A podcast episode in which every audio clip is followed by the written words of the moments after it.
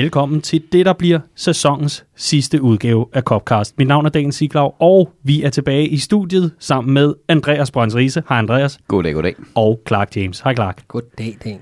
Ah, det er så dejligt at være tilbage i hulen, Riese. Jamen, det er godt at høre. Ja. Fordi så er der stempelkaffe, og der er hygge, og ja. Hvornår har vi sidst siddet her? Det er øh, Var det tilbage fra før vi lukkede øh, Ja. ned for coronashowet. Så, så, det det har er været en efter- circle, at vi lige slutter her. Ikke? Nåede vi at optage den mandag efter Bournemouth-kampen? To dage inden Atletico. Det må næsten være der. Det er meget muligt, ja. Ja, det må jo næsten have været. Ej, var det mesterskabet, vi sikrede der? Ej, det kan vi jo gøre mod Everton. Ja. Og, og det var og det så jo faktisk. verden. Og det var det jo faktisk, ja. fordi øh, jeg sad og så en opgørelse i går på Twitter fra øh, Paul Tompkins, som øh, havde gjort det klart, hvornår vi ligesom sikrede, at vi ikke kunne ende under hvilken position, Mhm. mm. ud fra det pointantal, der nu engang Ja. var. Så man kunne for eksempel se efter spilrunde 13, øh, ville Liverpool ikke kunne rykke ned, ud fra det ja, antal, der, ja, ja. der nu engang var. Og der så man, at øh, efter den Bournemouth-kamp, altså den sidste kamp inden coronapausen, mm. det var faktisk der, Liverpool blev mestre. Så alt det her med om oh, null and void og aflyse sæsonen og alt Ja. det her, det er lige meget.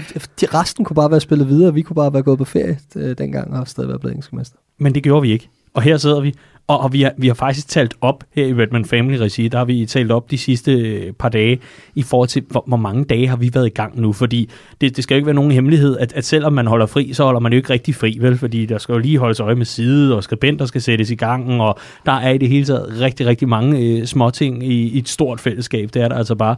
Og, og vi fandt ud af, at øh, denne søndag, tror jeg det må have været, altså i går, hvor øh, Liverpool slutter med en sejr over Newcastle, den kommer vi ind på selvfølgelig, men øh, der, der, har vi, der har vores sæson været i gang i, i 380 dage eller sådan noget. Så, Skal, vi, skal vi sende en øh, kærlig tanke til vores tidligere træner, Brendan Rodgers, der Mhm. mm-hmm. gik i top 4 den 8. september og røg ud af top 4 den 26. juli.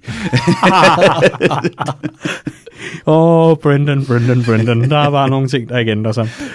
I denne øh, sæsonens sidste udgave af Copcast, der skal vi øh, selvfølgelig lige have rundet øh, de sidste kampe, der har været mellem øh, vores optagelse. Vi ser selvfølgelig nærmere på øh, trofæløftet. Øh, hvordan blev det løftet, det trofæ? Øh, vi taler om vinkler og taktiske dispositioner i den omværing. Men øh, vi kommer også til at øh, runde sæsonen af. Kommer til at tale lidt transfernyt, for lige præcis inden vi satte os til mikrofonerne, der valgte Dejan Lovren at skrive under på en aftale, der sender ham til Zenit de næste par år. Tusind tak øh, for indsatsen, Lovren. Vi sætter lidt ord på ham og på afskeden med Adam Lallana. Og så har vi jo selvfølgelig også en top 3 til at runde helt godt af med, hvor vi skal øh, have kåret årets spiller. Og der er altså en, en top 3 til det. Øh, årets manager, den har vi valgt at udskyde i år. Det bliver altså ikke i år, fordi det vil være tavligt over for Klopp, hvis Pep Linders fik lov til at vinde den alle tre steder fra. Om ikke andet, jeg håber, I er parate til at kaste jer ud i det. Absolut, selvfølgelig. Ah, det er godt. Fordi øh, jeg kunne egentlig godt til, tænke mig at, at høre jer siden sidst, hvor vi optog. Den måde, Liverpool har fået øh, lukket sæsonen ned på, har det været øh, tilfredsstillende, klar? Ja, det synes jeg, det har. Mm. Øh, der var lige op til Chelsea-kampen øh, lidt sådan rysten i, i bukserne for mit vedkommende over, hvordan det her udtryk ligesom... Øh, hvad for en udtryk det var, vi ville kigge tilbage på, på det her Liverpool-hold post-corona. Altså, hvad var det, man havde, hvad var det, man havde lagt ind efter, efter pausen? Og der synes jeg, at der var, der var lidt shaky tendenser i starten, men øh, det var som om, at Klopp lige ruskede op i dem øh, i det, eller på det rigtige tidspunkt op til den Chelsea-kamp, som på mange måder blev det festfyrkeri, vi havde ventet på øh, af, en af en mesterskabskamp. Man havde måske håbet lidt på det, sådan lidt naivt, at det skulle være runden efter, det blev sikret, altså ude mod Manchester City, hvor vi taber 4-0. Øh, men der var simpelthen, der, der var det umuligt at motivere de her spillere Mm. mere end Pep havde øh, på hånden for at motivere sine egne. Øh, og så slutter man altså af med, med Newcastle-kampen, hvor man på trods af at spare en hel masse spillere, øh, helt kontrolleret går ind og leverer præcis den koncentration, vi har set Mm. over hele sæsonen. Så lige præcis de to kampe, synes jeg, øh, var en rigtig fin slutnote for, for Liverpool i en, i, en, i en svær tid post-corona, når, når vi alle sammen jo godt vidste, den var hjemme, mm. før vi gik i gang igen. Andreas, jeg, jeg, kunne, jeg kunne ikke lade være med at, med at tænke over, og det ved jeg også, der er andre, der har gjort, men, men at øh, det på en eller anden måde var ret øh, Jürgen Klopp i en magiterning, altså meget sådan komprimeret i, i, i en kamp, kampen mod Chelsea. Nat og dag, Chubang, Bonanza, det er Jürgen Klopp, vi lærte at kende ret tidligt, efter han kom til klubben, at det blev den kamp, der ligesom øh, indpakkede selve den aften, hvor Liverpool så også løftede mesterskabstrofæet. Ja, fuldstændig, og det var lige præcis den, øh, den præstation, vi havde øh, brug for. Øh, der var stadigvæk lidt sådan shaky tendenser, især i defensiven, men vi spændte alligevel op, og det var altså mod et Chelsea-hold, der havde alt at, øh, at spille for. Øh, så jeg var, jeg var meget imponeret over, over den sejr. Øh, og så synes jeg, at, at den måde, det bliver rundet af på her, meget fint. Øh, ikke besvare alle spørgsmål, jeg sidder med, men der er ikke nogen spørgsmålstegn, der sådan står blinkende åbne øh, længere. Øh, vi har snakket meget om det her, er, er sulten der stadigvæk, og er bredden øh, til at... Øh, at tage en tur mere, hvis ikke der bliver hentet ind. Og netop den her Newcastle-kamp, ja ja, der blev der, det blev der mærkbart bedre, da vi sendte, øh, sendte A-kæden på banen, men vi vinder kampen med øh, primært B-kæden, øh, og de var gode for scoret. Vi har set en, øh, en øh, Virgil van Dijk, synes jeg, der måske har været den, der har været mest tørremandsramt, øh, efter vi kom tilbage fra, eller efter vi vandt mesterskabet. Og han bliver så man of the match øh, mod Newcastle, så han får også ligesom banket den der øh, det der søm i, i ligekisen på, det der, på de der spørgsmål, der alligevel havde noget at melde sig, melde sig i løbet mm. af de her øh, post-corona-kampe. Ja, og altså, man kan sige, at den Chelsea-kamp manglede jo egentlig bare, at det er en lover-mål i begge ender, ikke? Så, så, havde, så havde det været en opsummering af Klopps tid i klubben, men... Yeah. Øhm, men nej, altså 99 point, øh, det er det meste Liverpool-hold nogensinde har fået i, i ligasammenhæng. Det er det næstmeste et engelsk fodboldhold i den bedste øh, række nogensinde har fået. Øh, det, er, det er helt sindssygt, hvad det her hold har præsteret over de sidste to sæsoner, og øh, det er meget, meget surrealistisk at skulle sætte ord på, og det er meget, meget surrealistisk at skulle forholde sig til, hvad kan man forvente på den anden mm. side af sommerferien. Men det er jo meget det, vi har talt om som et overordnet tema, har været det her vindergen, der bare er blevet dyrket og dyrket og dyrket og dyrket. Og det er dyrket derud til, at, at det nærmest også er kamp om at komme forrest i køen til, til, til frokosten, ikke? Når, når Mona står og konkurrerer ude ved Melwood.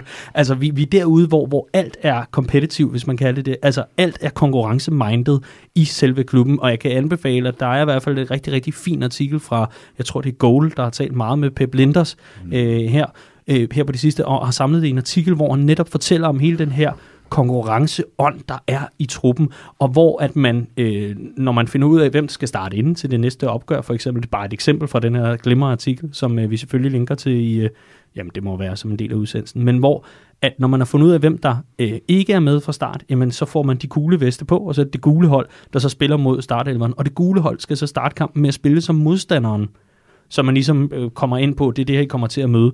Og altid, når man er færdig med den øvelse, den her kamp i forbindelse med træningssession, så øh, siger de spillere, der så er på det røde hold, hvis vi kan kalde det det, dem der starter ind, siger altid, hold kæft, hvor er jeg glad for, at vi ikke skal møde det her gule mm, hold mm, på søndag for mm, eksempel. Mm, Og det siger jo man egentlig meget godt om, at træning er ikke bare træning. Træning er også kamp forstået på den måde. Du skal mm. også performe der.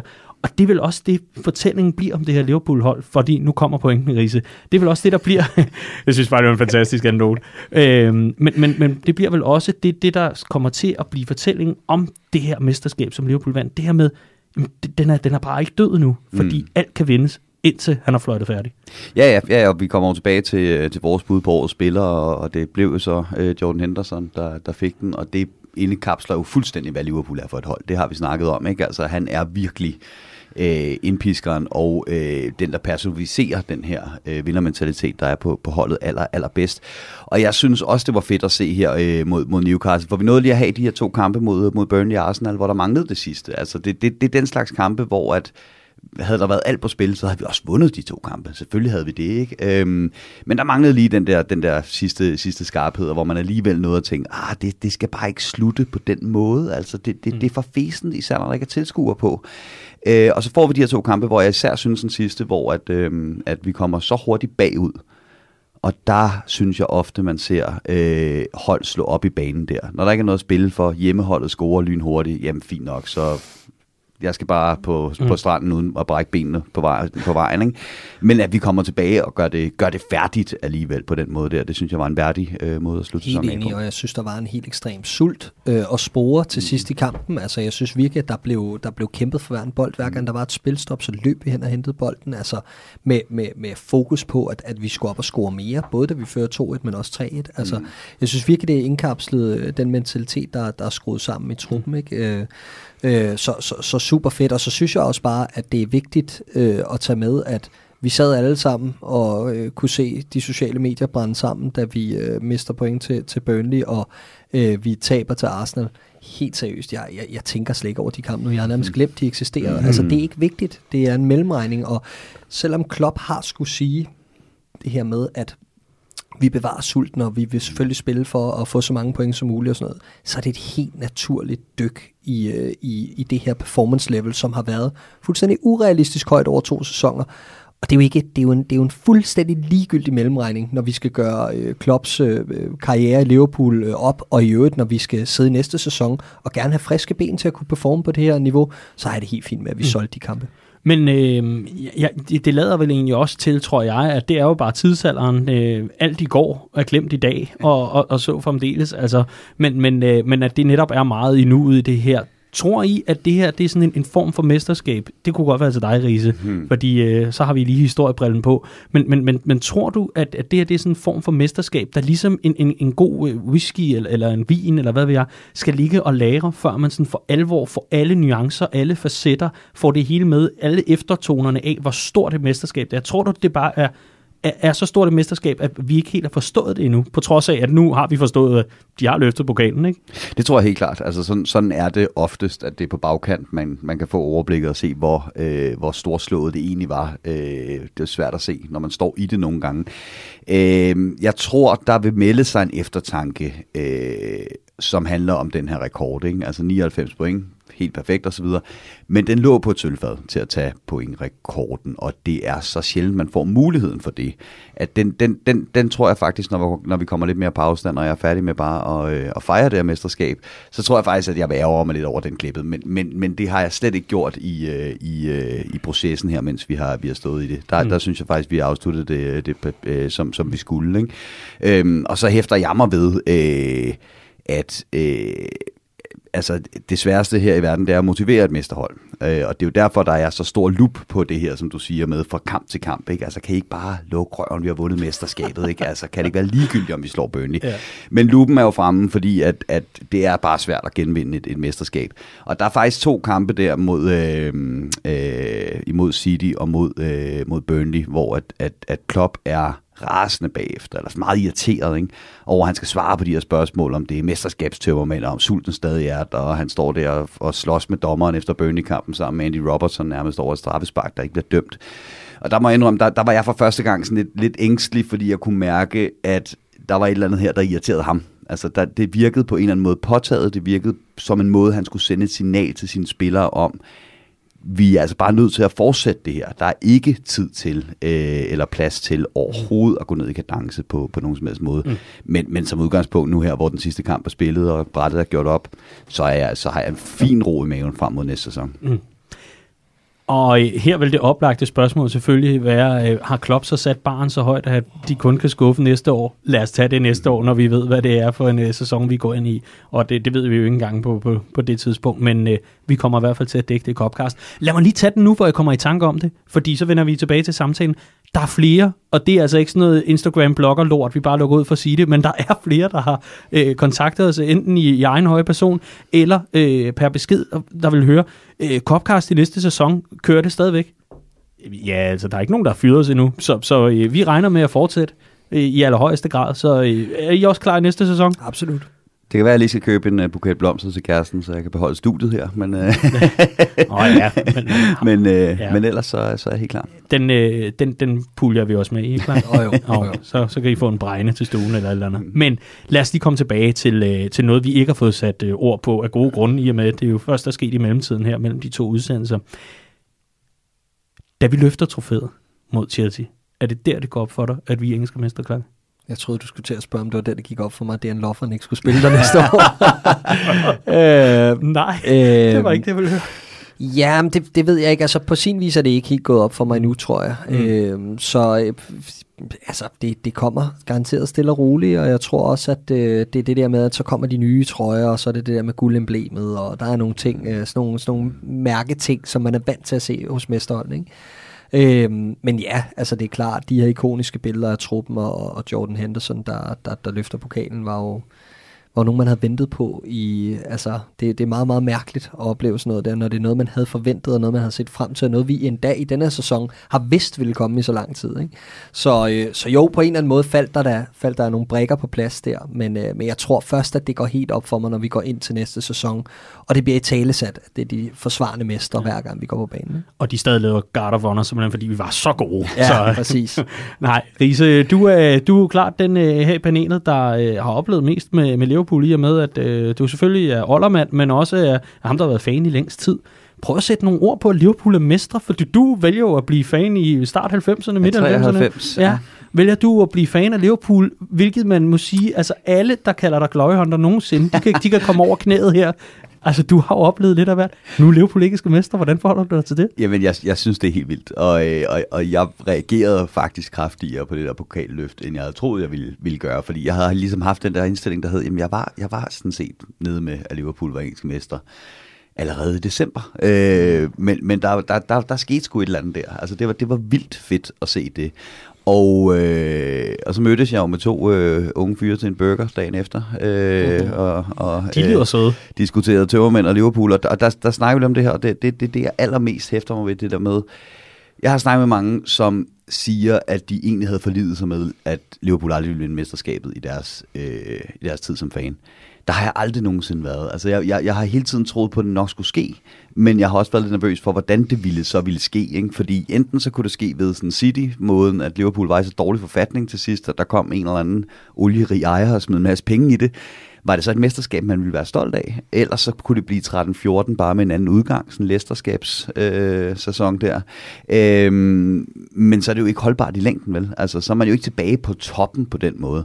Det her, den her måde, at Liverpool vinder et mesterskab så suverænt, fordi vi er suverænt det bedste hold i England, bygget op på så sunde værdier, selv har udviklet de her stjernespillere, vi har.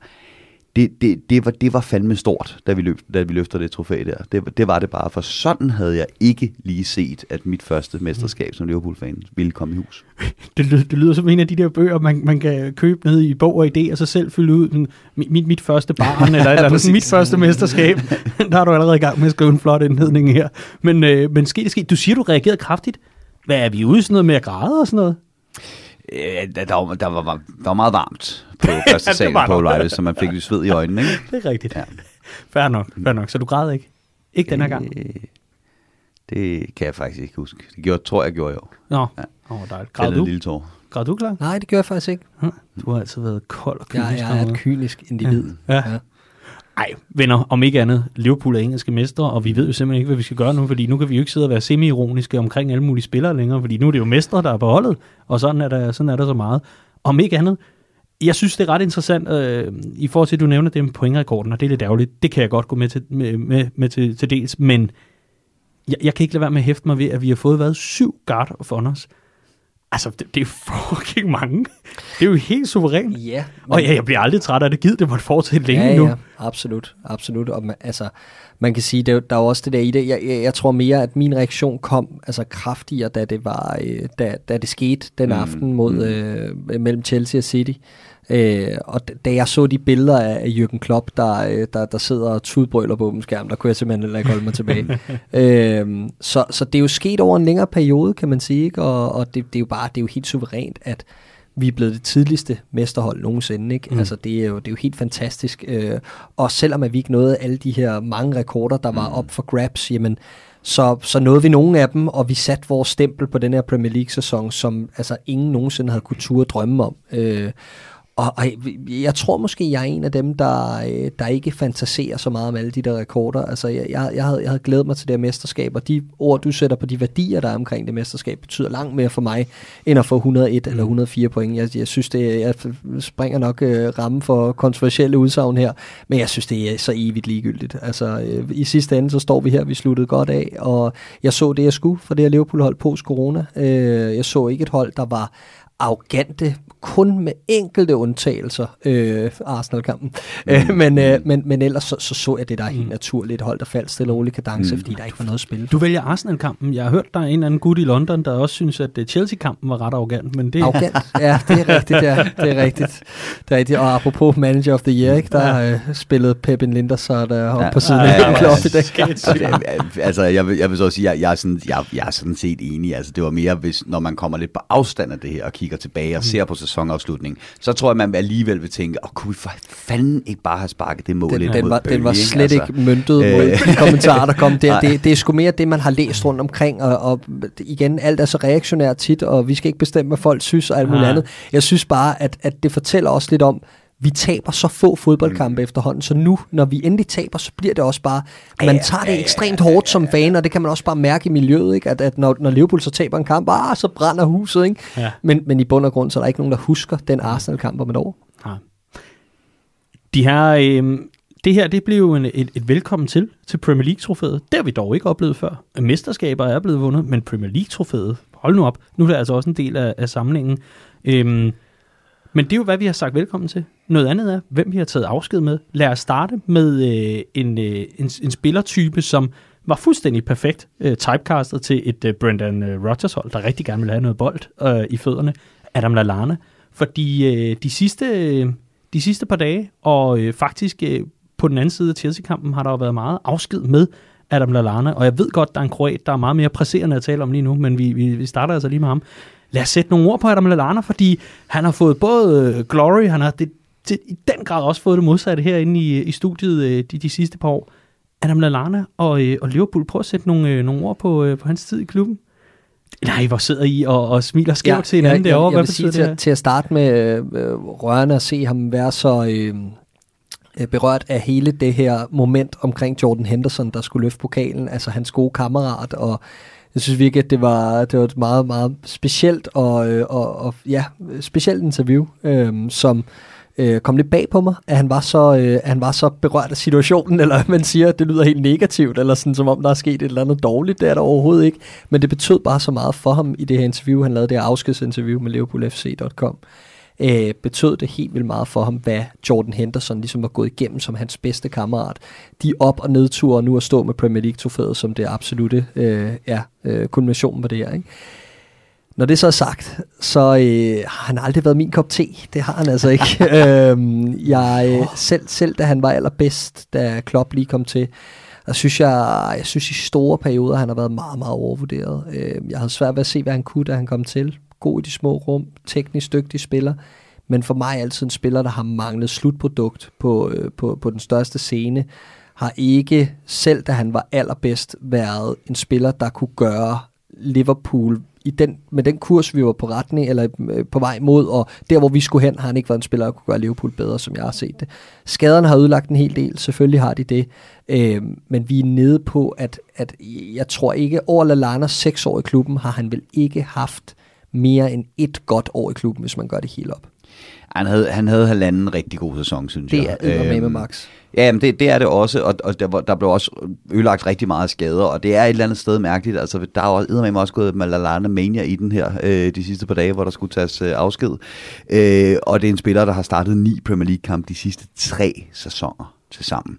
Øhm, så, så det har jo ikke været en vigtig spiller for os på den måde øh, de, de sidste øh, sæsoner, men han må have betydet utrolig meget for truppen, og han er jo fandme Jørgen Klopps uægte søn i, i et eller andet omfang, ikke? og de var naboer der, lige da Klopp kom til, kørte sammen til træning. Øh, Peppe Linder siger i, i, i et interview her, at, at det han kommer til at savne allermest, det var, at Lallana, han gjorde 50% af hans arbejde på træningsbanen. Øh, han var nærmest spillende træner for Liverpool også. Ikke? Jeg er ikke et øjeblik i tvivl om, at, at her har øh, Klopp fundet en mand, der tænker fodbold på samme måde, som han gør. Øh, så han har været vigtig uden for banen på, på den Helt måde, og, og den mentalitet. Og så ligesom at vi skal tage afsked med en Dan Lovren, hvor man et eller andet sted må sige, at vi vil altid have Dortmund, så står det der moment, hvor han scorer det afgørende mål mod Norwich, også bare knivskarpt i erindringen for mig. Øhm, og det, der, der skete noget med Liverpool den dag, og det var bare Adam Lallana, der afgjorde den kamp, og et eller andet sted, så kunne det garanteret have været alle mulige andre også. Men det er bare så et ikonisk moment, at, at det, det, det vil også bare festne sig i erindringen, når man tænker tilbage på Adam Lallana i Liverpool, selvom jeg sådan set giver, giver klar ret i, at det var aldrig nogensinde så godt på banen, at, øh, at, at, at den status, øh, hmm. som det lader til, han har fået i truppen, det, det, det er måske ikke der, han har hentet det. Han er, han er jo en del af en, af en ære. Jeg vil jo sige, at jeg er fuldstændig enig omkring hans rolle uden for banen. Det kan der nærmest ikke være to holdninger til længere, altså når man hører alle de historier fra truppen og så videre. Øh, jeg tror, han har været sindssygt vigtig, og især her de sidste to år, hvor vi har taget det der sidste skridt op, jeg tror, han har været en del af at skabe den der kultur sammen mm. med en gruppe af spillere, hvor at man presser hinanden til det yderste og sådan noget. Og så har det været super uheldigt, at han ikke har kunne, kunne følge det op fysisk, øh, og det er, hvad det er. Øhm, jeg tror, det er rigtig fint, at Lana øh, kommer videre nu og får et sted, hvor han forhåbentlig kan få sat nogle år sammen med, med kontinuerlig fodbold. Angiveligt bliver det i Brighton, øh, og øh, det tror jeg er et fint skridt for ham. Ikke et sted, hvor man skal spille mange midtugekampe, men hvor han måske kan sætte nogle kampe sammen hver weekend. Det vil være, det vil være rigtig fint. Mm. Øh, men han er jo en del af en æra i Liverpool, hvor rekrutteringen bare var øh, stolpe ud og rigtig skidt. Altså, øh, da, vi købte, ja. da, da vi købte spillere dengang, øh, øh, hvor han kom til, øh, var det ikke ligefrem øh, noget, der ligesom øh, stjal overskrifter på, på særlig mange positive måder, og, og gør man hans karriere op, så har han jo heller ikke været pengene værd i Liverpool hvis vi gør hans præstationer op på banen. Og, og det samme med ham, den anden vi tog afsked med for nylig, øh, eller her i dag faktisk, det er en loveren, så er det jo også samme historie. Mm.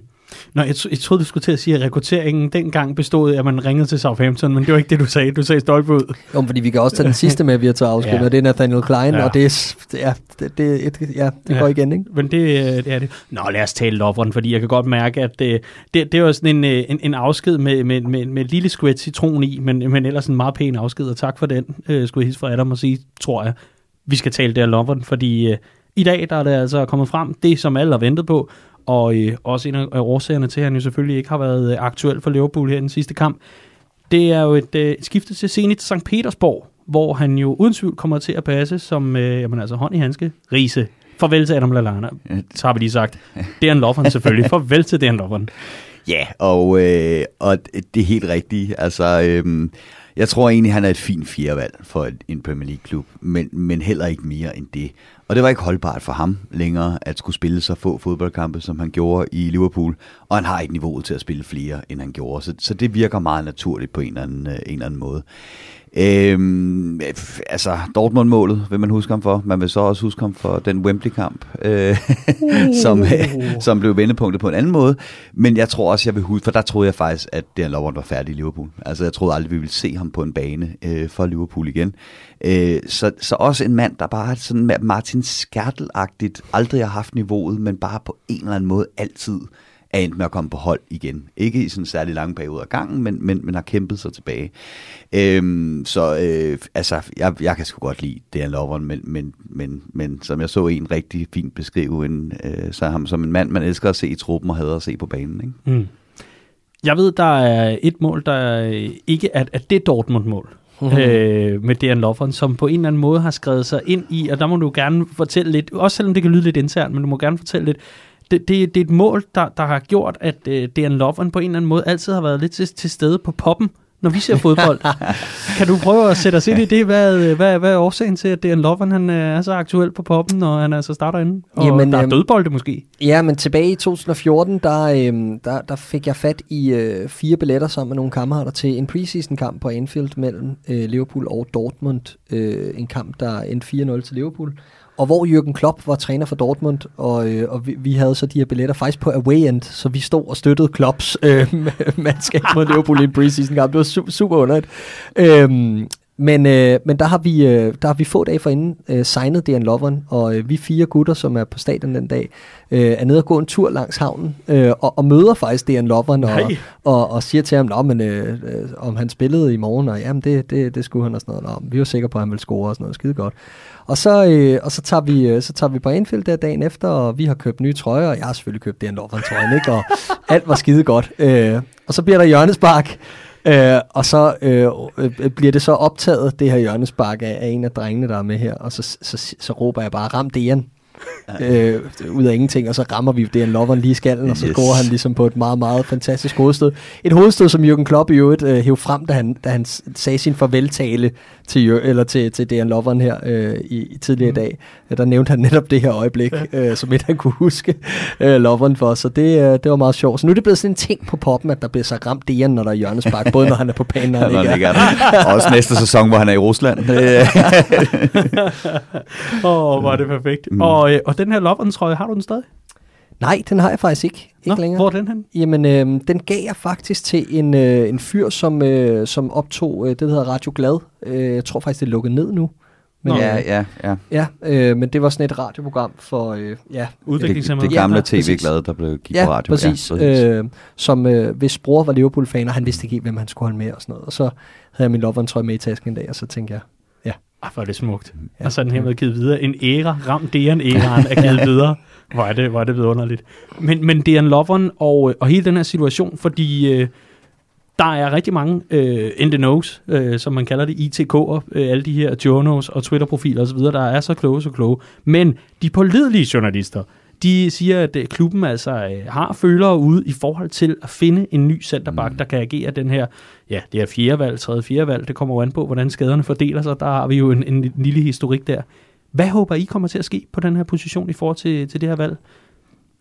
øh, det er et rigtig godt spørgsmål. Tak for det. Øhm, jeg håber, jeg håber, at vi laver en eller anden smart signing, som ikke koster særlig meget, som er en ung spiller, øh, der passer rigtig godt ind på nogle mm, områder, som vi måske bliver lidt overrasket over selv, eller hvad man siger, sådan en, en, en undervurderet signing, og at vi ikke går ud og betaler plus 20 millioner pund for et fjerde valg. Altså, øh, men der er jo også den løsning, som Andreas har været inde på mange gange, at, at man kunne finde en eller anden kombispiller, som også kan dække venstre bak. Øh, det, det er også åbenlyst, øh, at det vil være smart. Problemet er, at de hænger bare ikke på træerne. Og snakker vi sådan nogen som Nathan Ake, som vi har været inde på før, vi er allerede oppe i et prisleje, som bliver for voldsomt. Ja. Altså, øh, jeg, jeg tror ikke på, at det er muligt, og specielt ikke fordi, at hvis man skulle have den her venstre side forsvarsspiller, så er det altså Van Dijk, den her mand står bag i centerforsvaret.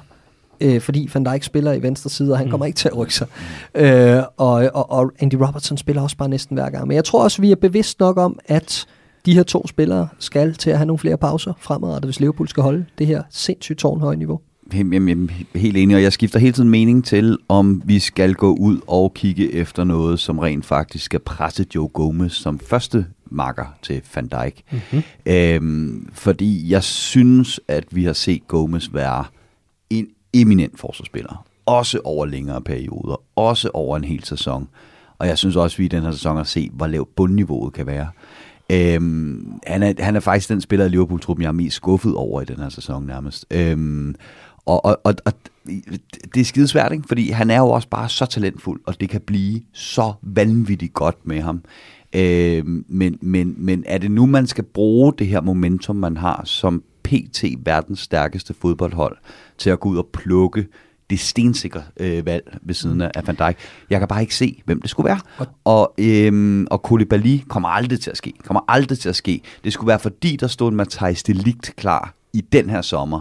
Det gjorde der bare sidste sommer, hvor vi så øh, af, af alle mulige grunde ikke var, var in the running for ham. Ikke? Så jeg tror, det bliver. Jeg tror simpelthen, man kigger på... Øh, man kigger på ungdomsspillere nu. Jeg tror godt, man ville have, at Sepp Vandenberg var klar. Jeg tror ikke, man mener, han er det. Så jeg tror, vi kommer ud, og vi er nødt til at gå ud og hente et eller andet på bredden, og så håber jeg, at det bliver, øh, det bliver Andy Robertson øh, esk og ikke Steven Corker esk. Ja, præcis. Nej, det er jo ikke en angrebsspiller, vi er efter. Præcis. Men, men altså, øh, som du siger, Andreas, det er ikke realistisk, at vi henter fra, fra øverste hylde. Jeg tror ikke, vi har, øh, jeg tror ikke, vi har lyst til at bruge de penge, og jeg tror ikke, at man mener, at det er nødvendigt på nuværende tidspunkt. Men jeg tror, man overvejer en spiller på samme niveau som mm. Joe Gomez, der, kan, der kan presse ham. Og her er der, har der været snak om Ben White øh, på udlån i Leeds, som øh, blev årets unge spiller i Leeds. Ikke? Ja, Og- men trods alt ikke på Joe Gomez niveau. Altså. For, formentlig ikke. Nej. Formentlig ikke. Men, men en spiller, der har, der har blæst championship øh, ja, øh, Bagover, fuldstændig bagover, ikke? og øh, har nogenlunde samme alder, er lige lidt Mm. yngre, og god boldspillende, hurtig forsvarsspiller. Jeg tror, at, at, at, at det bliver så nået, Mm, hvis, man, mm. hvis man går efter en, der, kan, der skal kunne presse på. Ikke? Men ja, Øhm, men, men, men igen, altså, det, det er bare som om, der er en eller anden sammensætning, der er lidt, øhm, der er lidt akavet, fordi Øh, Vil man have en venstrebenet, jamen så er det ikke en, der kan gå ind sammen med Van Dijk, og øh, vil man have en højrebenet, så er det ikke en, der kan gå ind på venstre bak. Øh, så, så, så den, er, den, den er lidt svær at løse, den der, og øh, ja, Men jeg, jeg synes også, der er, en, der er en ret interessant ting i det her, som netop går på, at øhm, vi har set nu i nogle sæsoner, at bredden bliver lavet ved, at der er nogen, der bliver skubbet nedad i hierarkiet. Ikke? Mm. Og du har set en Alberto Moreno og en Daniel Sturridge forlade Liverpool med en Champions League guldmedalje om halsen, og nu ser du Dejan Lovren, Lallana og Klein. Øh, Klein får så ikke spillet nok kampe, men de vinder et Premier League-trofæ på vej ud. Det havde jeg ved Gud ikke regnet med. Øh, det er virkelig, virkelig, virkelig managerarbejde på absolut creme de la creme plan, at Jürgen Klopp har fået vrede så meget ud af den trup, han overtog efter Brendan Rodgers, for den var ved Gud middelmodig. Ikke? Mm. Men nu begynder vi så at nå til der, hvor at den gamle garde, altså dem, der er blevet degraderet i hierarkiet, de begynder at, at, at, at ryge ud af bagdøren. Ikke? Øhm, og hvad gør man så? Går man så ind og køber nye, der skubber Klopps egne spillere, altså dem han selv har hentet nedad i hierarkiet, eller fylder du op nedefra med, øh, med unge, talentfulde spillere. Øh, og det, det, det, er faktisk, øh, det er jeg faktisk rigtig spændt på at se, hvordan det kommer til at forløbe på mange positioner.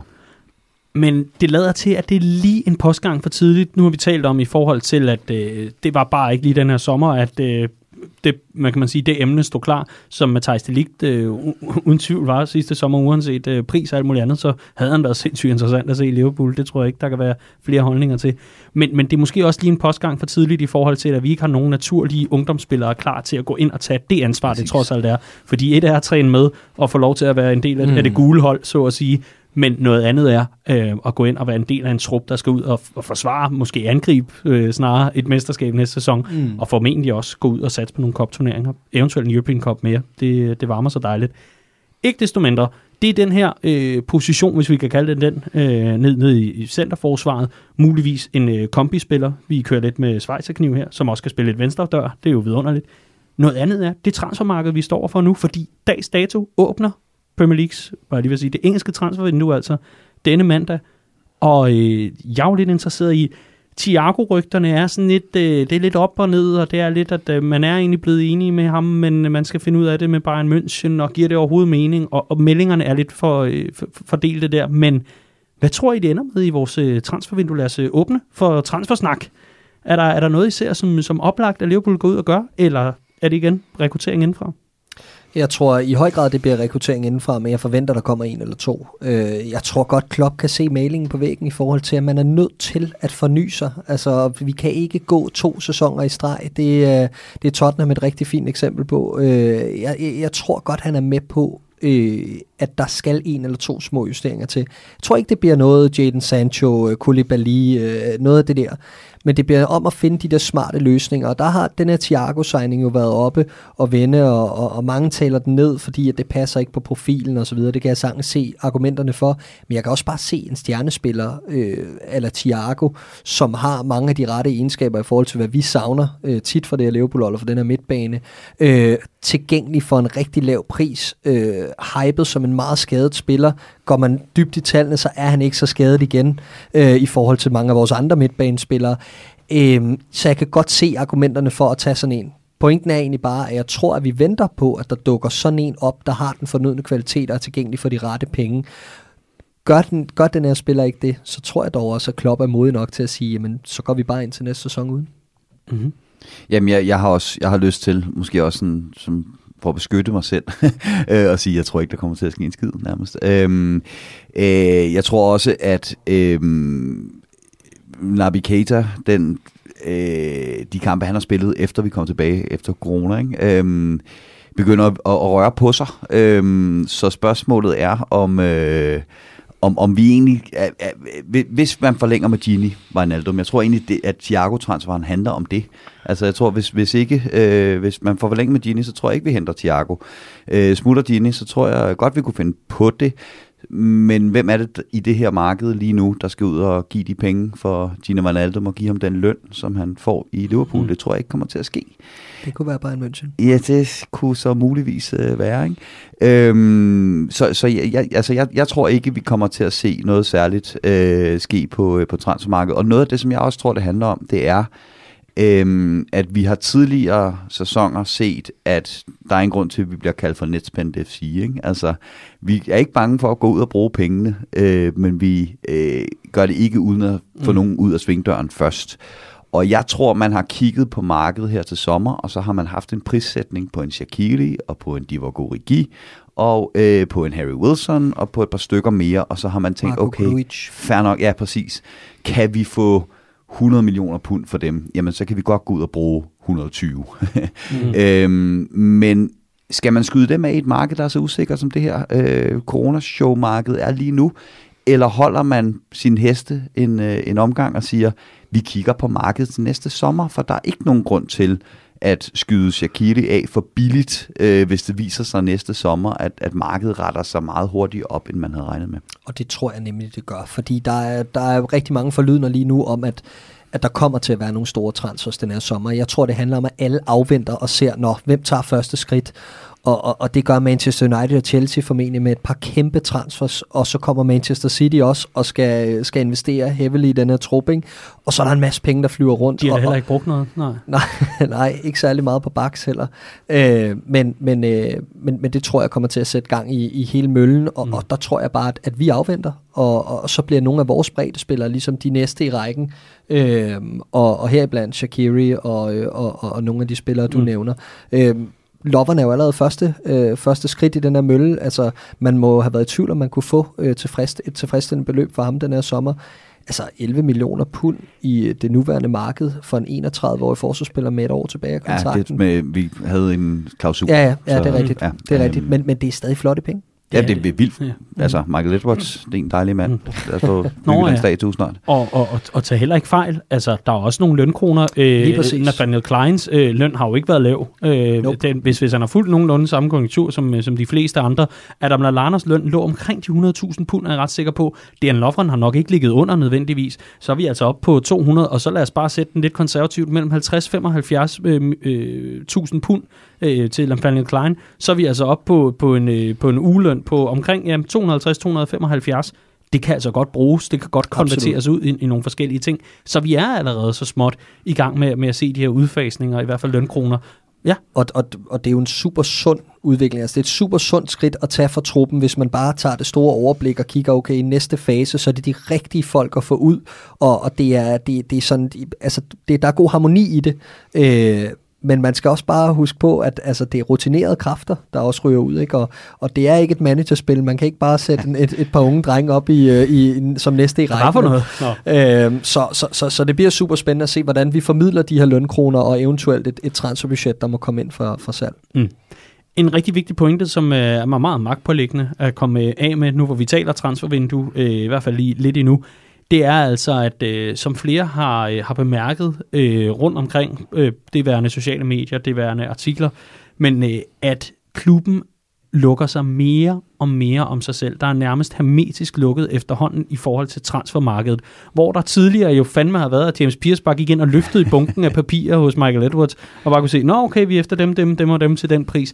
Så nu lukker man sig altså mere og mere, og mange transfers kommer altså som en tyv om natten. Lige pludselig, bang, så er der altså øh, hentet noget til. Så det er også rigtig vigtigt, øh, kære lytter, vi ved jo, du allerede er super kritisk, men det er bare rigtig, rigtig vigtigt at tage en mente, at meget er rigtig meget støj fra agenter, fra klubber, mm. for alverdens ting og sager, interesser for at få hævet en pris, eller få sænket den, og så fremdeles. Vi kommer til at dække det, og du kan altid læse meget mere om de transfers, der er gået igennem, og de mest pålidelige øh, journalisters meldinger, det kan du læse ind på redmanfamily.dk. Hent vores app, den ligger både til Android og til øh, iPhone, og så kan du ellers øh, orientere dig selv derfra. Transfervinduet er hermed åben. Er der nogle flere pointer i forhold til det? Eller skal vi kaste os over nogle, øh, nogle lister og lidt forskelligt? Ja, lad os gøre det. Ja, og inden, inden vi gør det, så var der egentlig øh, noget af et, øh, af et hængeparti, i form af, at øh, vi jo normalt plejer at give karakterer til holdet efter kampe. Det vi har gjort, det er, I har sendt mig øh, jeres øh, karakter, og øh, jeg har selv indtastet min egen, og så lægger vi dem simpelthen ud på, øh, på Twitter, hvor man finder Copcast, og på Facebook og alle andre steder, så lægger vi simpelthen ud vores gennemsnit, og så kan vi se, hvem der bryder sig mindst om det her mesterhold Liverpool. Jeg har selvfølgelig givet 10 for resten af kampen, ikke, så det ikke bliver mig. Men, men hvem der altså øh, har været mest negativ over for det her øh, suveræne mesterhold, og, øh, og så fremdeles. Og så kan I altså få det fulde overblik. Det lægger vi ud. Nu skal vi til det. Vi skal til en øh, top 3, inden vi svarer på et øh, spørgsmål, der er kommet ind. Men øh, top 3 over årets spiller i Liverpool, det værende alle turneringer, øh, der altså er med i overvejelserne her. Så det kan jo være, at man synes, Nathaniel Phillips, bare for den der halvleg mod Everton, det var altså rigeligt. Vi starter nedefra på en tredjeplads, og Riese, du får lov til at starte. Hvem har du på din tredjeplads over årets spiller i Liverpool? Der har jeg øh, en mand, hvis signaturdans jeg aldrig bliver træt af at se, for den øh, laver han altid, når vi løfter trofæer. Så jeg har Jordan Henderson på, øh, på min tredjeplads. Øh, igen det her med, han egner sig egentlig, han er blevet kort til årets spiller, og det synes jeg er fuldt fortjent. Og det er, jeg, der, der er ikke engang en lille bitte Asterix, eller stjerne, eller arbejderbeje, eller men ved den kåring. Jeg synes, den er fuldt fortjent. Øh, men han er mere den der MVP-spiller, øh, som vi, vi, vi tidligere har været inde på. Han indkapsler det her klophold, og på en, en sæson, hvor forsvaret ikke har stået lige så snorlige, som vi har set det tidligere, hvor Van Dijk ligesom var øh, årets spiller, og offensiven ikke rigtig har sprudlet, altså øh, der er ikke nogen, der har råd over 20 mål den her sæson, jamen så er det klart, så er han øh, selvfølgelig den spiller, der indkapsler det her klophold bedst. Derfor er han også blevet årets spiller, men på min øh, liste bliver han altså kun nummer 3. Udmærket, så er vi lagt godt for land. Det er havmågen. Øh, det er i hvert fald sådan, du fødderne ud. Dik, dik, dik, dik, dik. Clark, Yes. din tredjeplads. Min tredjeplads er Trent Alexander-Arnold.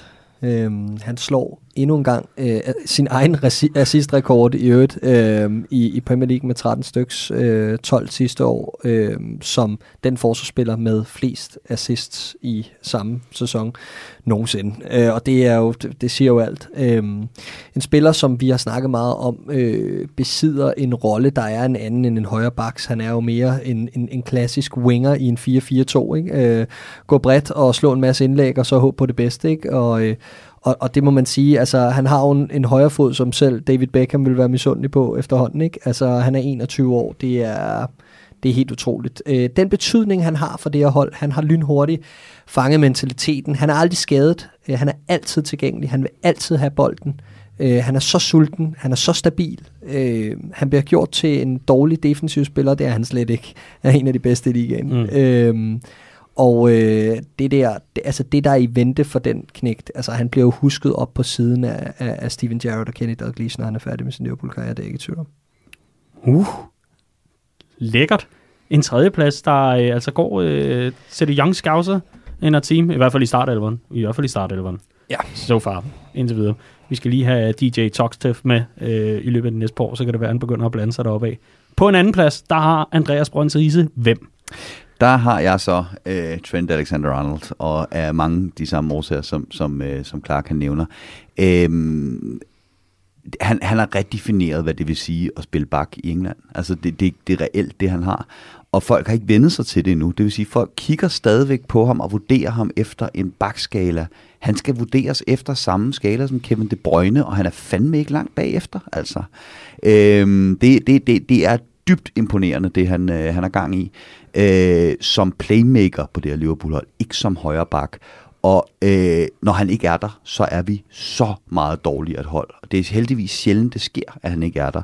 Øh, man kan se det der med, med, med Henderson, at, øh, at når, han, øh, når, når han ikke er der, så, så, så, så flyder spillet ikke på samme måde for Liverpool. Men, men når, når Trent ikke er der, er, er du gal, mand. Øh, det, det, det går bare ned på halvt tempo nærmest. Ikke? Øh, jeg synes, der var tegn til på et tidspunkt, især øh, synes jeg, Flamingo gjorde det fantastisk i, øh, i finalen for VM for klubhold og lukke ham ned.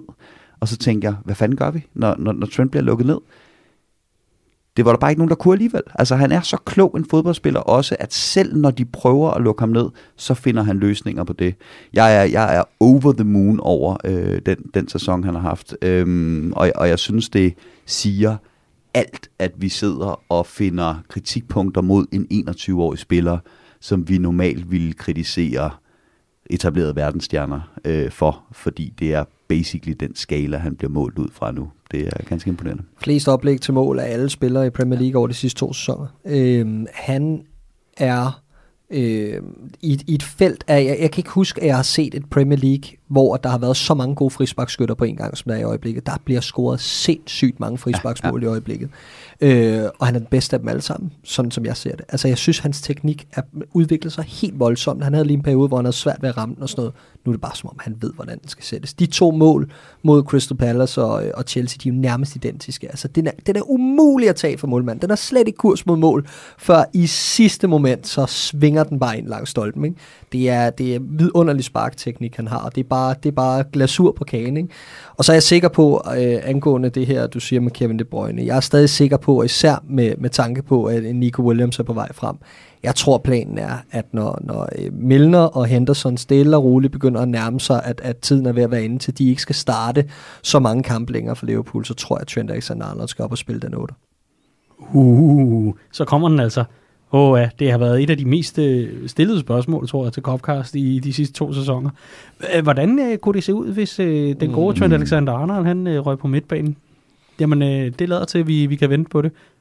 Men øh, vi kan altså ikke vente længere på at høre, hvem øh, du har på andenpladsen, Clark. Nej, og jeg har Virgil van Dijk.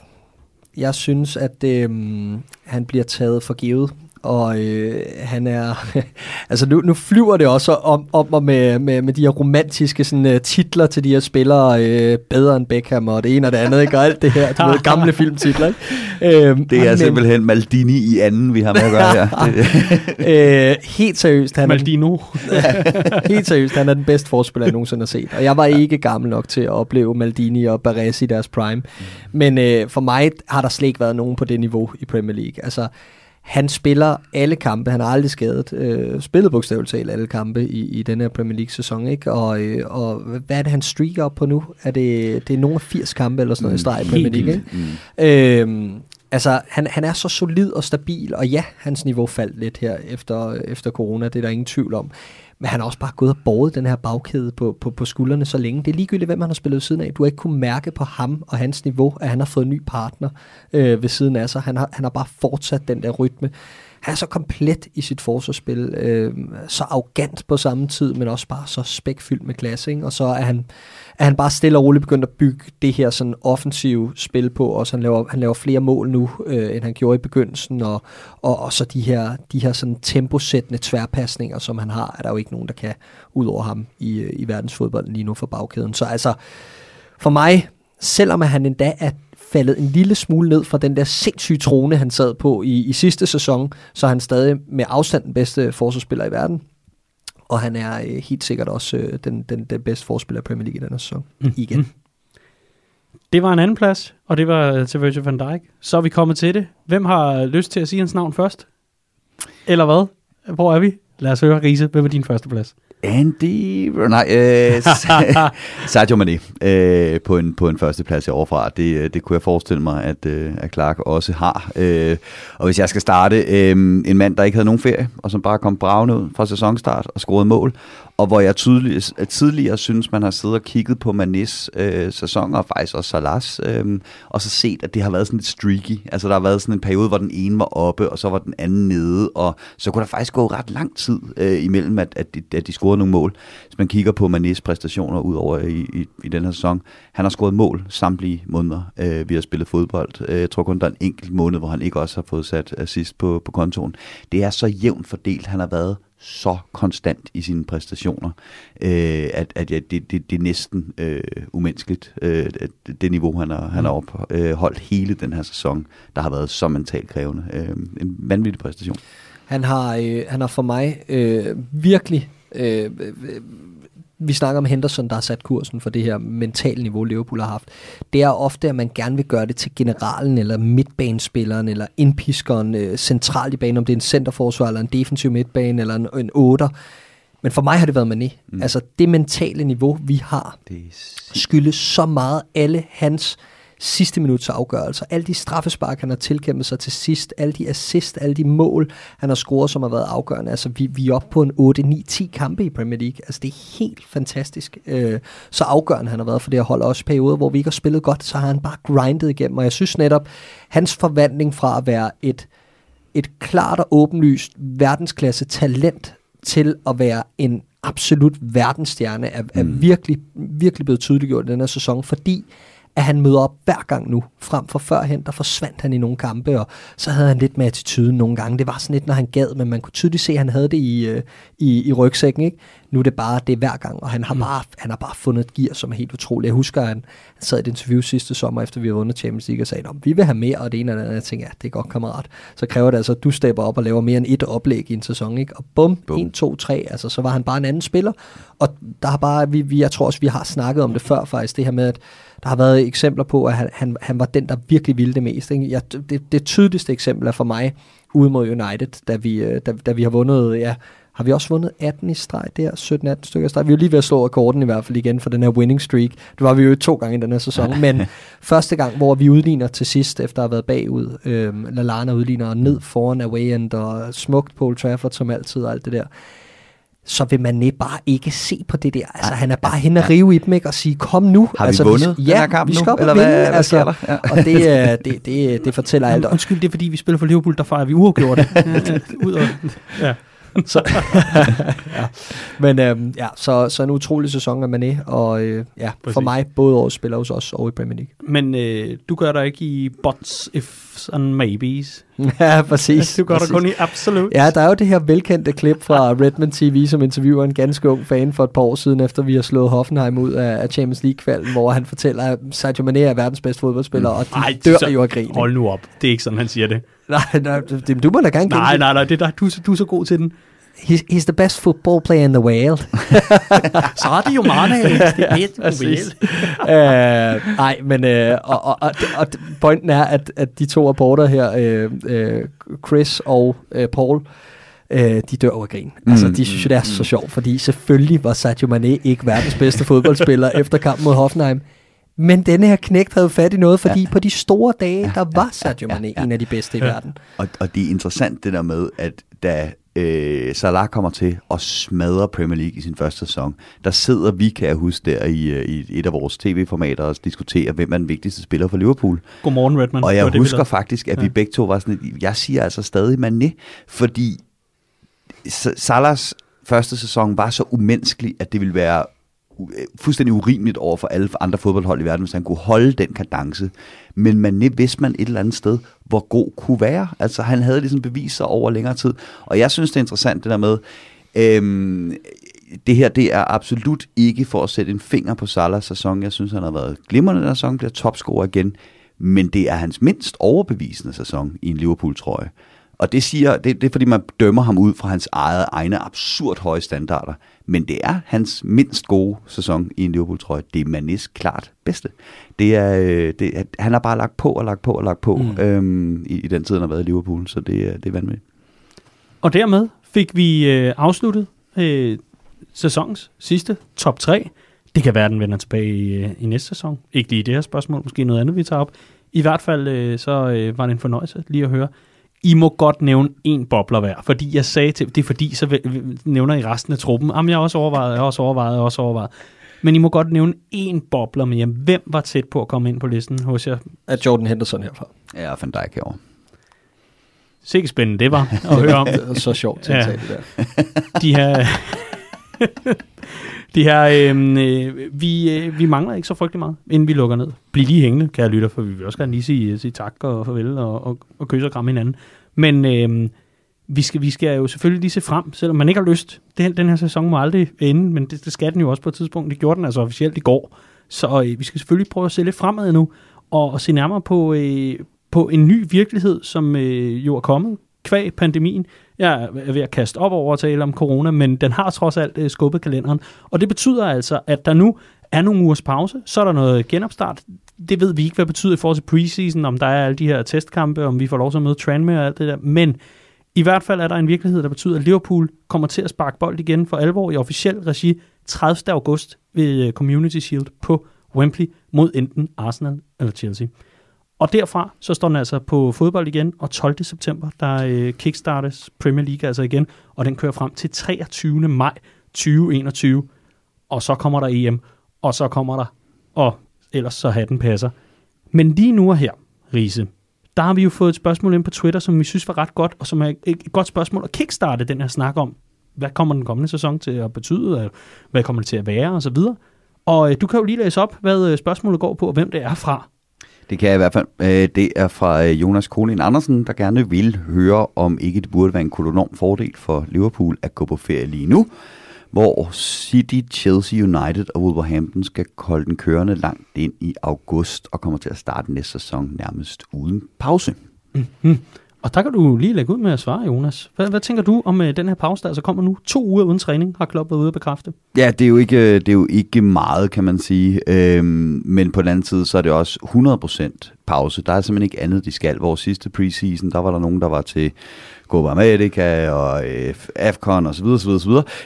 Øh, så den blev fuldstændig øh, øh, spoleret, den der øh, sommerpause for mange af spillerne.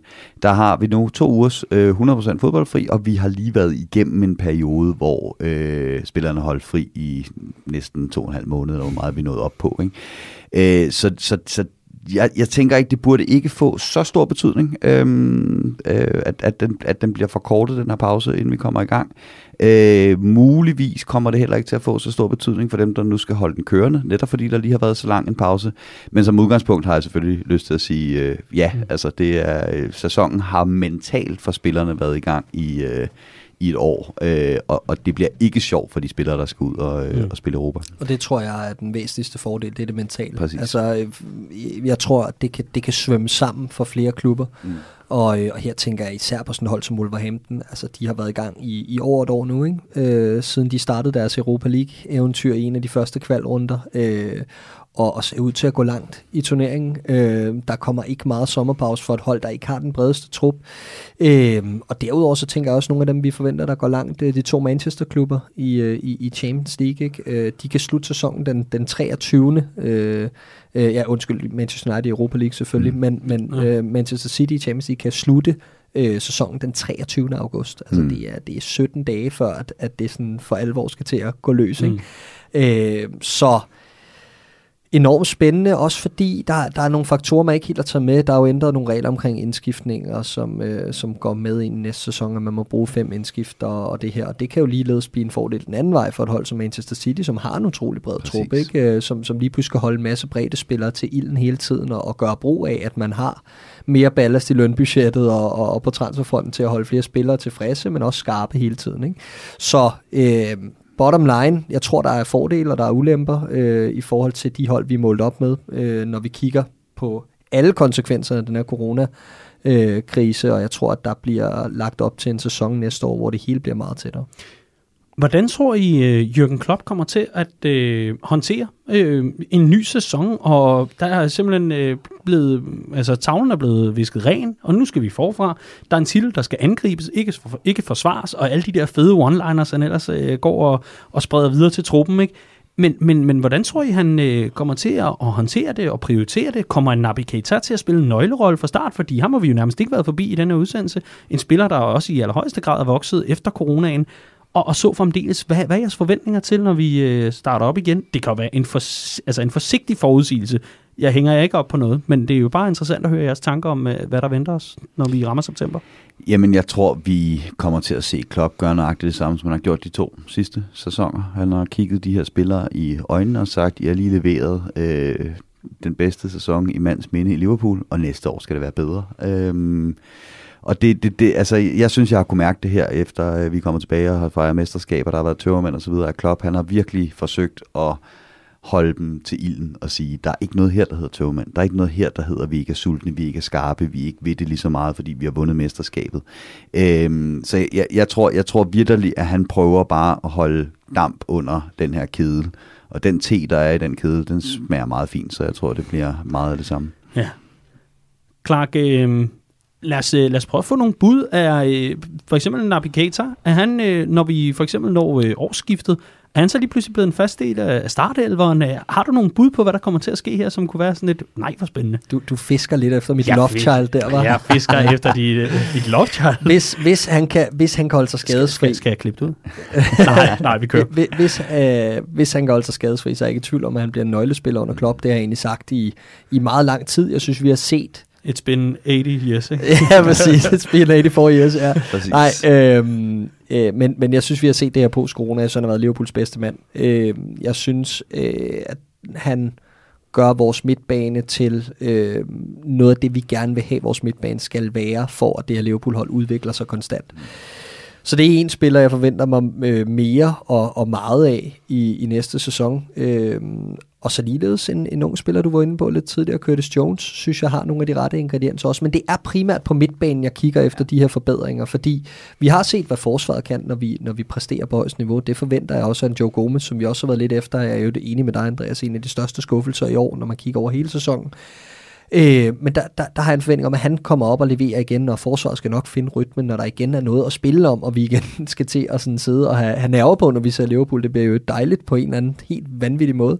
Men, øh, men, men udover det, så forventer jeg også, at den her fronttrio, øh, hvis vi skal have den op at ringe på samme niveau, som vi så for, ja, vi skal vel efterhånden 12 måneder tilbage for at have set det over længere tid, øh, at, at den her fronttrio for alvor har ramt noget sammen over en længere periode, øh, jamen så kræver det også, at der er nogle andre øh, dynamikker for den midtbane. Det kræver, at øh, vi bruger Salah på en lidt anden måde, tror jeg. Vi har været inde på det tidligere, 4-2-3-1, hvor han er strikeren. Det har vi også set enkelte gange i den her sæson. Vi så det lidt mere i sidste.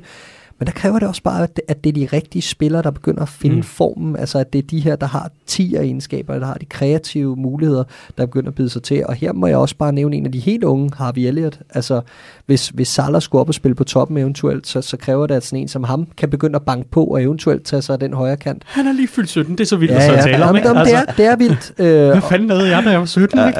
Præcis, præcis. Men, men igen, holder man på en spiller som Shadon Shaqiri, rider han nogle af skaderne af sig, så kan det også være ham. Mm. Så jeg tror, det handler meget om, at, at der, der begynder at være nogle nye, der stepper op. Jeg har helt glemt Minamino. Ja. Altså, viser han noget af det, vi så her i, i den sidste kamp, så kan det være, jeg synes, der er længere vej for ham, end de to andre, jeg nævnte. Ja. Men, øh, så i det, i det hele taget handler det om, at der er nogen med mm. nogle af de egenskaber, vi ikke har set så meget af den her sæson, der stepper op for, at Liverpool kan forblive uforudsigelige og bevare et mm. højt niveau. Jeg, øh, jeg vil gerne nævne et bud, øh, som er sådan et øh, fremtidsbud, if, if, I may, medmindre du havde en fed nej, pointe, nej, nej, der skulle, nej, fordi, go, go, go. fordi øh, jeg tror simpelthen, der, der kommer til at ske noget i forhold til øh, mobiliteten, øh, forstået på den måde, at øh, Liverpool godt kan blive lidt hakkende og hostende, øh, for eksempel når Oxley Chamberlain er med, ham har jeg ikke været særlig imponeret af, øh, må, jeg, må jeg være ærlig at sige. Jeg, jeg synes, han, han har bidraget med, med enkelte fine ting hen, under, øh, hen altså undervejs. Minamino, jeg synes, øh, det er så også min holdning, det er meget, meget early days, har ikke haft en preseason, har ikke haft tid til mm. at for alvor blive spillet ind endnu. Coronaen har altså også lagt en, en rigtig stor dæmper på, og der var noget andet, der skulle, uh, skulle opnås der.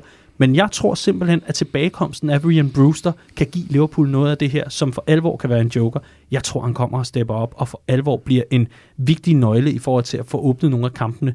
En rigtig striker med, med, med noget succes nu, som har, har været på, øh, hvad kan man sige, på besøg hos sin gamle plejefar for landsholdet, ikke? og nu kommer hjem til sin rigtige far, Jürgen Klopp, og for alvor skal til at lægge på. Sammen med alle de her unge spillere, sammen med Minamino, det er der, hvor City-bredde begynder at komme i næste sæson. Det tror jeg.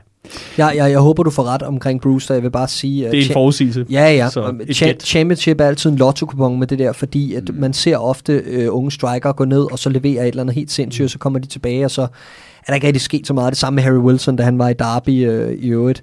Øh, og i hold også, hvor han også leverede et flot slutprodukt. Men, Shea og Joe i weekend, ikke? Altså, jo, jo, ja. klart. Øh, men jeg vil så sige omkring Ryan Brewster, det er ikke for sjov, at han blev talt om i samme vendinger som, som Jadon Sancho og, og, og Phil Foden. Dominic Solanke.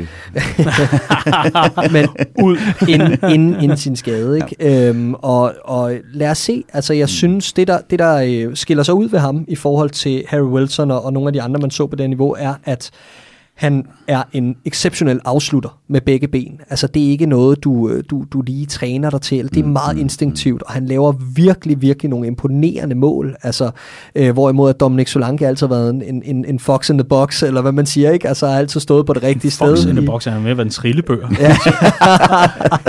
Nå, men det fik Everton der mærke her i sidste spilrunde i hvert fald. Ja, man har været en eller anden, der har sat ham der, og så rammer den, og så rører den ind. Ikke? Altså det er virkelig sådan noget. Ja, nej, men... Øh, men en men, god men det, trillebør. Det, det, nu skal vi også forsvare ham. Du har været glad for ham. Men, men det synes jeg i hvert fald er, er, er spændende mm. ved, ved Brewster, og, og det, det er noget, man kan, man kan genkende lidt i en, i en Mason Greenwood over i Manchester United, at, at der ser du en, en rigtig ja. dygtig afslutter. Det er ikke noget, man bare lige træner sig til. Mm. Nej, og det er, altså jeg, jeg, er, jeg er meget enig, at det, det er på midtbanen, der, der, der, at posen kan blive rystet. Jeg tror også, at netop det her med, at nu har vi gået efter stabiliteten, og den har vist, hvor langt den kan bringe os. Hvis vi skal tage yderligere et skridt op, så skal der mere uforudsigelighed også. Øhm, og der tror jeg også, at, at, at Keita er, øh, er, er, er nøglen til det. Men derudover så synes jeg også, at det er værd at nævne, at nu snakker vi om alle de nye spillere, vi ikke rigtig har set folde sig ud endnu. Jeg kigger også på det her hold og tænker, Fabinho øh, er kommet mm bravende tilbage efter øh, corona, og bare forfærdeligt, da vi gik på pause. Øh, hvis vi kan få ham til at holde niveauet over en hel sæson, så er der også, øh, så er der også øh, fremgang at hente mm. der, eller yderligere potentiale der. Jeg kigger på, og jeg ved godt, at jeg bliver slagtet, men jeg kigger på Firmino og tænker, ja ja, der er taktiske årsager og alt muligt andet til, at vi skulle helt frem til sidste hjemmekamp, før du fik scoret dit første mål på Anfield. Det handler fandme også om, at du har været bravende uskarp den her sæson. Altså, han har brændt så mange direktører. Jeg tror, når man har kigger på statistikkerne derover, hvem der har brændt flest store chancer i Premier League, så ligger han allerøverst. Øh, han kan også godt tage et skridt op. Absolut. Han kan i den grad blive en bedre afslutter, og der har vi også internt i truppen der noget. Vi har lige været inde på Mohamed Salah, som øh, altså, har haft en fin sæson. Bliver topscorer igen. Det er igen ikke for at pille ham ned overhovedet han kan godt spille bedre, end han har gjort i den her sæson. Det, det kan han, men jeg, øhm, tror, jeg tror, det handler så meget om at genopfinde Salah. Fordi ja, ja, det, jeg ja. ser i Mohamed Salah nu, det er, at han er låst fuldstændig i samme mønster. Ja. Han er ikke den spiller, Mané er med hensyn til at være uforudsigelig. Han går ikke begge veje. Han, han sætter ikke af på samme måde. Nej, nej, nej, Men han kommer i nogle positioner, som bare gør ham sindssygt Fuldstændig. Han, han er, altså, grunden til, at Klopp smed ham på toppen, det var, fordi han havde prøvet det før med nøjagtigt samme type spiller, nemlig Aubameyang. Øh, en mand, der når frem til så meget. Altså, det er, det var, altså, Aubameyang, der bliver topscorer, han har aldrig kunne afslutte den mand. Til gengæld så når han frem til 13.000 afslutninger i en kamp, ikke? så skal mm. something's gotta give. Øhm, men, men det er bare for at sige, at jeg tror, at det kommer til at handle rigtig meget om for nogle af de her af de etablerede spillere, øhm, og finde ud af, jamen har du stadig sulten? Altså kan du godt se, at selvom du nu er forsvarende engelsk mester, så har du faktisk noget, du skal arbejde på, mm. så du kan blive endnu bedre, øh, og hvem der ligesom, øh, hvem der tager den til sig, og hvem der, øh, hvem der tværtimod øh, måske kommer til at mangle de der 3-4-5 procent. Ja, fordi det bliver også ret interessant at se, nu nævner du selv Firmino, jeg er, jeg er meget enig, det har været rystende så uskarpt, det har været. Til gengæld har man ikke kunne sætte en finger på, hvor meget han betyder for det opbyggende spil, Nej, for alle de andre præcis. ting. Og det, er jo, det ved jeg godt, du ikke sidder og, og negligerer på nogen måde, fordi man taler jo om, at han er systemet langt hen ad vejen, når det kommer til det offensive Og det er fuldstændig rigtigt. Og det er det i, i, i høj grad. Men, men det bliver også interessant for mig at se, fordi jeg synes, jeg har set nogle af de dynamikker efter Ketas øh, hvad kan man sige, øh, entré i, startelveren og generelt øh, komme ind på holdet, få mere og mere spilletid. Jeg synes også, der sker noget, noget med mobiliteten, som gør, at Salah bliver sat nemmere op. Det er nemmere for ham at kombinere omkring feltet, hvor det tidligere har været sådan et, jamen okay, så kan jeg godt sende den tilbage til en Gini Wijnaldum, eller hvad ved jeg. Det, det har været meget tilbagelænet, øh, eller ikke tilbagelænet, det har været meget tilbagestående hele tiden, hvor nu kommer der en anden dynamik ind, som måske kan være det der sparket, eller hvad, hvad man kalder det, der kan få gang i, i Salah igen. Så, så jeg tror, der er mange flere ting at, at, at ryste på her. Jeg tror dog også, at vores bredde, især i coronamarkedet, som transfermarkedet bare må blive, jeg tror, vores bredde kommer i, at vi bygger vores city-bredde, så at sige, i gåsøjne, op omkring Minamino i gang, Keita i gang.